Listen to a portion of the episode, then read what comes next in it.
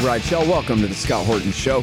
I'm the director of the Libertarian Institute, editorial director of antiwar dot com, author of the book Fool's Aaron, Time to End the War in Afghanistan, and the brand new Enough Already, Time to End the War on Terrorism. And I've recorded more than five thousand five hundred interviews since two thousand three, almost all on foreign policy, and all available for you at scott horton dot org. You can sign up for the podcast feed there, and the full interview archive is also available at youtube dot com slash Scott Horton Show. All right, you guys, on the line, I've got Misty Winston, and I've been on her show a few times. It's on T N T Radio, the Misty Winston Show, and we're Twitter buds. And she brought up a subject to me in the D Ms there the other day uh, that I have neglected for a very long time.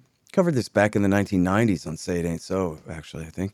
Um, my old friend A J, uh, was this was a big topic of his, and that is uh, the freeing of Leonard Peltier. It's almost like a cliche, but no, it's a real man sitting in a cage.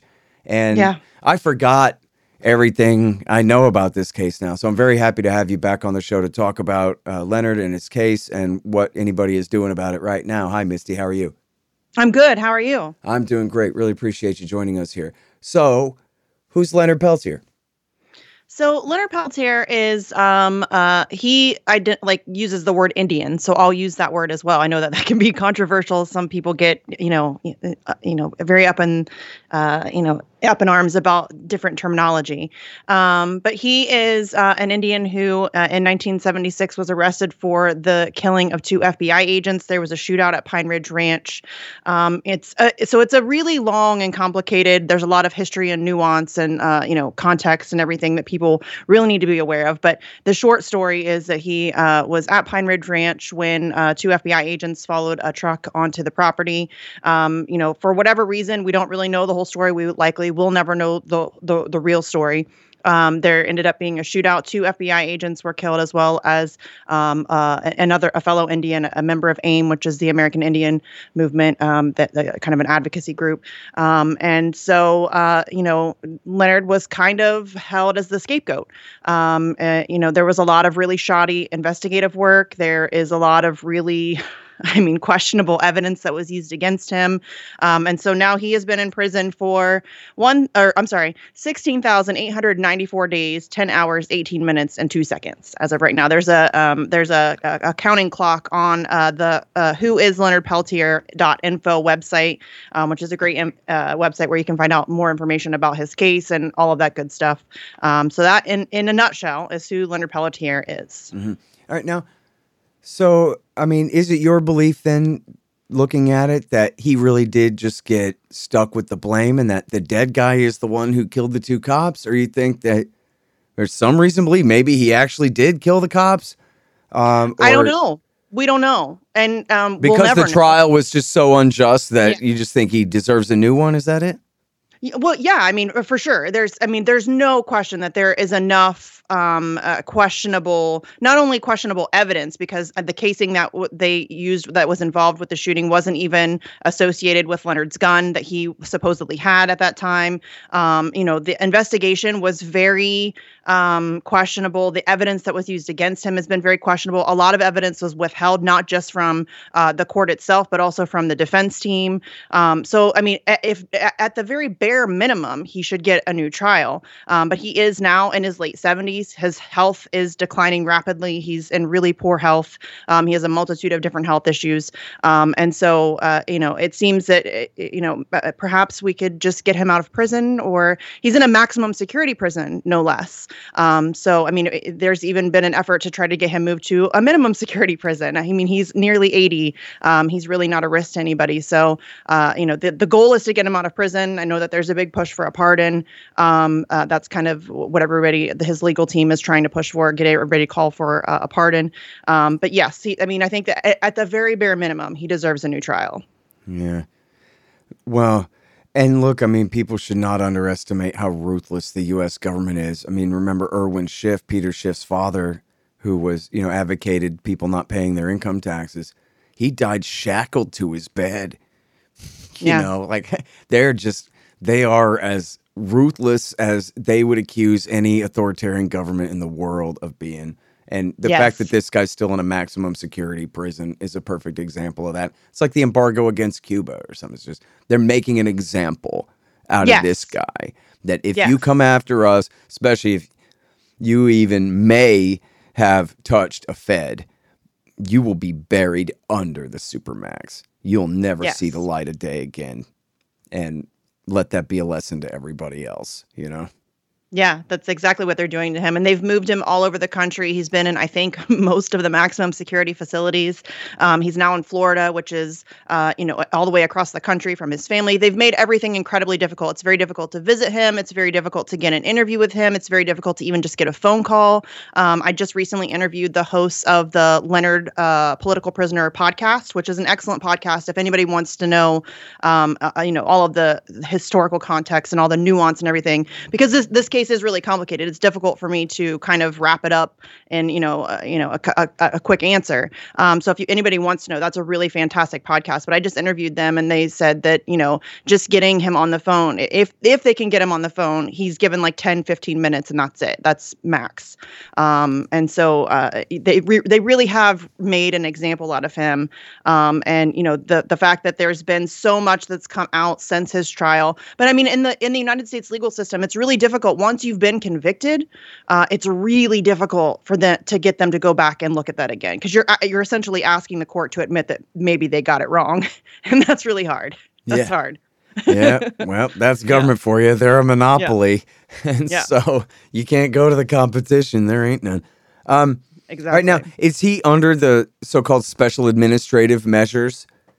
Do you know, I don't think or? so. Um, technically, uh, he again it, just being in a in a maximum security prison, pretty close anyway. Uh, right? Yeah, yeah, yeah. I mean, Although, the restrictions yeah. are pretty intense. Yeah, so. I mean, the SAMs are that's a whole other level of isolation. But, yeah, that's uh, that's torture. Yeah. yeah. Now, yeah. and so okay, can you go back and tell us a little bit about the American Indian Movement and what was going on in this period in the nineteen seventies with the F B I and. Is oh. this part of the counterintelligence program of Hoover and all of that, or what's happening? Yeah, there's so much that really goes into it. I mean, again, it, I mean, it, if people want to know, I can't, I cannot say enough about uh, the the podcast that uh, Andrew and Rory did. Um, uh, again, it's called Leonard Political Prisoner. I just interviewed them. They did a really fantastic job because it is so uh, complicated. There's a lot. I mean, obviously, there's a lot of history here. This really goes back.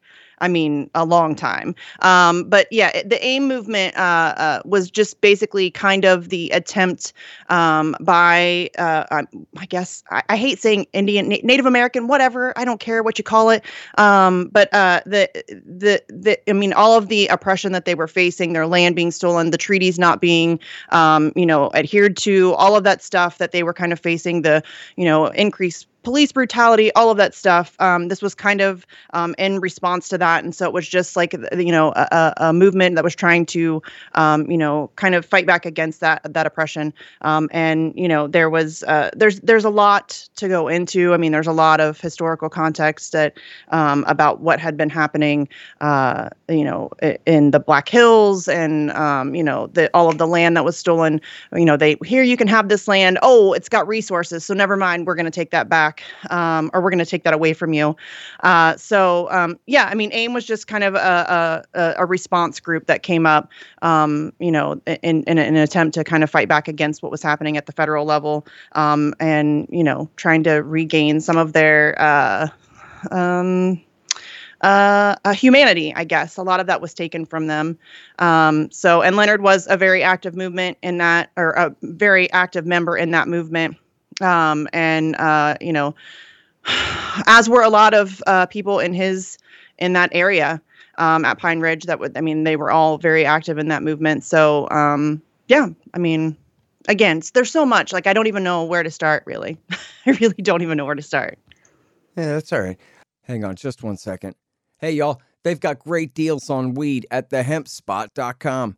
The Hemp Spot specializes in Delta eight tetrahydrocannabinol instead of Delta nine, so they can send it straight to you anywhere in America. Recently, a friend moved and didn't have a guy in his new town, but then he heard about the hemp spot dot com on my show and was saved, figuratively and literally, because if you use the promo code SCOTT, you get fifteen percent off every order and free shipping on any order over one hundred dollars. Legal jams, bud, gummies, and the rest in your state. the hemp spot dot com. Spell the T H C. You guys, my friend Mike Swanson has written such a great revisionist take on the early history of the post-World War Two national security state and military-industrial complex in the Truman, Eisenhower, and Kennedy years. It's called The War State.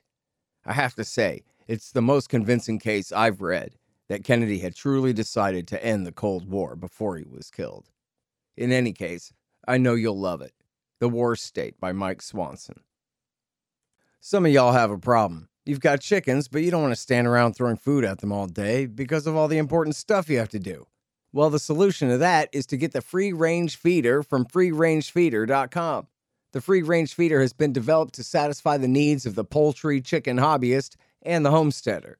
The convertible design allows for four different mounting methods. Go to free range feeder dot com slash Scott or use promo code Scott to get fifteen percent off and get the free ebook. Subscribe to their newsletter to immediately receive your free copy of Getting Started with Backyard Chickens. That's free range feeder dot com slash Scott. You know, I think people kind of have an idea of the seventies. It's sort of the post-anti-Vietnam War left, um, sort of the post-civil rights era, or the next kind of chapter in that era. And, you know, obviously a lot of American Indians were saying, well, hey, what about us?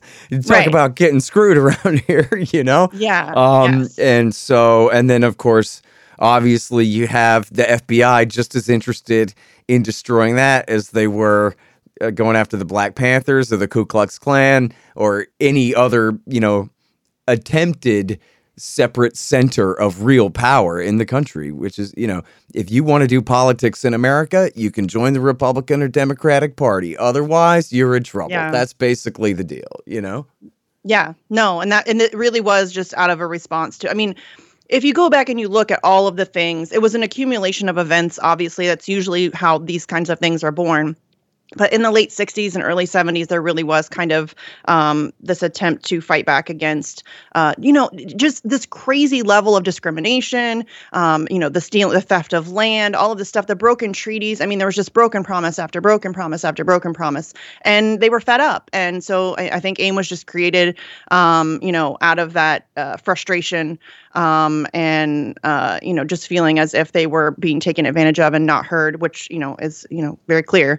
Um, Um, and so, yeah, I mean, I think that they were they were fighting against high unemployment and the bad housing and racist treatment and treaty rights and uh, the recla- uh, reclaiming of their tribal lands, um, all of that stuff. I mean, illness, poverty, all of that stuff that was really uh, running rampant in the Native communities. Um, you know, it, that was really just kind of their attempt at, at fighting back against this. And they, I mean, they were pretty um, uh, outspoken, no question about it. Um, But I think that, the, you know, the F B I doesn't like, uh, you know, they don't like being fought back against. The United States government doesn't like being, you know, you're just supposed to, you know, sit back and take it, do as you're told, go along, get along, all that good stuff. Um, and they weren't really interested in that. So um, there was definitely kind of a targeting of AIM members. Uh, no question about it. I mean, there was, I think, I'm going to, I might get this figure wrong. I think there was like sixty-eight murders.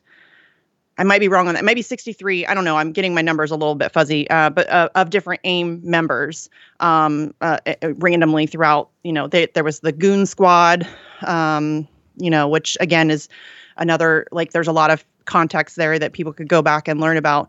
Um, but yeah, there was a lot. They, they were very targeted uh, during this time period in the late sixties and early to mid seventies, um, all the way up until, uh, you know, the shootout that happened. So, um Yeah, it was uh, it was a really rough time um, for the Native communities, no question about it. Mm. And then, so this shootout was the culmination of all of it when he was arrested and a couple of the others, and that was the end of the thing, or?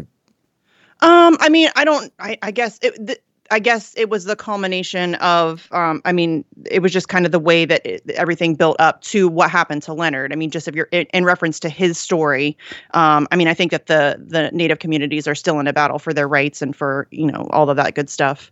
Um, but yeah, as far as Leonard's story, that that really was, um, it was an accumulation of events that kind of took place through the late sixties and early to mid seventies. And then, as I said, uh, there was a, Um, I think it was like a red and white truck or van or something, and the federal agents followed it onto Pine Ridge Ranch. And like I said, we don't really know, and we'll likely never know what actually happened and how the shootout started. The feds say that, um, you know, they were fired upon first. Obviously, Leonard and his crew say that they were fired upon first. We will never know for sure um, what the actual story is that took place, um, and how, you know, who actually was at fault or who.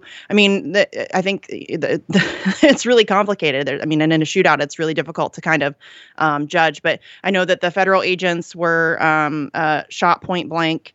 Um, and then I think that the uh, the uh, AIM member, I think, was uh, maybe like it was like a snipe situation. Um, but yeah, three people ended up dying, uh, and we'll never know the whole story. And essentially, um, there were two other people who were uh, they got tried, and um, I think they were. Uh, it was uh, they weren't convicted, um, but then they went after Leonard, and they ended up moving Leonard's trial to a different location. They learned a lot from the first trials of the two. Uh, I guess they called them co-conspirators, um, uh, or co-defendants, or whatever. Uh, so they learned a lot. The federal government learned a lot from that, from losing that court case, and so they moved Leonard's trial to a different location, um, and uh, really fought to keep out a lot of stuff Uh, from the trial, and um, ended up successfully convicting him, and he's been in prison ever since. Yeah, man. All right, so uh, tell me about the activism that you guys have going on now. Okay, so um, I, I mean, I've been super involved in uh, I, my my focus has always been kind of more targeted journalists and whistleblowers. I'm heavily involved in the Julian Assange movement, um, but you know, when I was listening to the podcast, uh, I mean, I've been familiar with Leonard's work uh, or with Leonard's story um, and the work to get Leonard freed, um, and I, you know, have commented about it and talked about it. I haven't been super heavily involved, but when I talked to the hosts of the podcast, um, one of the things that they said that the legal team would really like to see is um, for people to kind of make a push um, on the White House and fight for a pardon. Um, so one of the ways that we can do that, and I figured it was this is a super easy way for everybody to get involved. The White House comment line um, is open from Tuesday through Thursday from eleven a.m. until three p.m. It's weird to me that they're so restrictive on uh, the, the times. But so from Tuesday to Thursday this week, from eleven a.m. to three p.m., we want to do um, a phone like a phone call frenzy. Everybody call. Everybody call. Um, you can call the White House comment line. It's two oh two, four five six, one one one one. Super easy. two oh two, four five six, one one one one. Um, and just call, leave a quick message. Doesn't have to be anything super detailed. Um, just express your support for Leonard Peltier and uh, request that Joe Biden, um, uh, uh, you know, pardon him, or maybe you could suggest that there uh, be a, a push for a new trial. Um, I know that Leonard is uh, really unwell. He's, I mean, he's got a lot going on. He was uh, uh, diagnosed with COVID in late January, early February. Um, he's got a lot of other health issues, uh, and he is again in his late seventies. So, um, you know, it would be, it would just be nice that he could, uh, you know, spend out his remaining days with his family. He's an artist. He loves to paint. Um, so uh, we're trying to make a push. It's really quick and easy. Phone calls are very easy. So if everybody could just um, take a couple minutes out of your day on Tuesday, Wednesday, and Thursday um, and call the White House comment line and request a pardon. Uh, that's something that the legal team would really appreciate. I know. And I know Leonard would, would as well. All right, cool. So that's two oh two, four five six, one one one one. And uh, tell us again the name of that podcast if everybody wants to go and sign up and look at that. Take so, that. Um, and I really cannot recommend it enough. Again, I'm not like an expert on Leonard. I uh, just, you know, really was just trying to help with this push here um, to get uh, some support to the the, the White House um, and and try to get for this pardon. But the the podcast is called uh, Leonard Political Prisoner. It's available on all political or on all podcast platforms. Um, th- they also have a Twitter. I believe it is Leonard Pod um, uh, at Leonard Pod. Um, and the hosts are amazing. They uh, were heavily in, uh, in contact with Leonard and his team. They have a lot of interviews with um, a lot of his friends who were, uh, you know, involved in that time. And it, I'm sorry, it's Leonard underscore pod. My apologies. Okay. Um, and then they also have uh, links there where you can find the podcast. And it is, they do a really great job. Again, this is, it's like a really complicated case. There's a lot that goes into this. There's a lot of his, like history that's involved. Um, and Andrew and Rory did a great job of really kind of diving into that and, you know, presenting a comprehensive uh, and thorough storyline so that everybody can kind of get a feel for, um, you know, what actually was going down and how, because really there is so much, there's so much um, screwed up about this case. And the evidence that was presented, the way it was presented, a lot of stuff was withheld. Um, you know, they coerced three teenagers to testify against Leonard. Those kids have rec- or have come out since then and said that they, uh, you know, were kind of forced into testifying. I mean, there's a lot. There's a lot. Um, so I highly recommend anybody who wants to learn more about Leonard and his case uh, to check out that podcast. It is very good. Um, and, uh, you know, uh, we uh, Leonard is a political prisoner. There's no question about it. Um, so, uh, yeah, if everybody could just make those phone calls on Tuesday, Wednesday, and Thursday, uh, you know, I'm not sure it'll do any good, but um, it certainly doesn't hurt to try. Yeah, there you go. All right. Misty Winston, T N T Radio. And is what's the website for that? Um, it's T N T radio dot live, I think. Okay. All right. Good times. So bad. uh, yeah. No, yeah. I really appreciate that. And um, everybody follow Misty on Twitter at Sarcasm Stardust. Thank you. Appreciate it. Thanks, Scott. Appreciate it. The Scott Horton Show, Anti-War Radio, can be heard on K P F K ninety point seven F M in L A, A P S radio dot com, antiwar dot com, scott horton dot org, and libertarian institute dot org.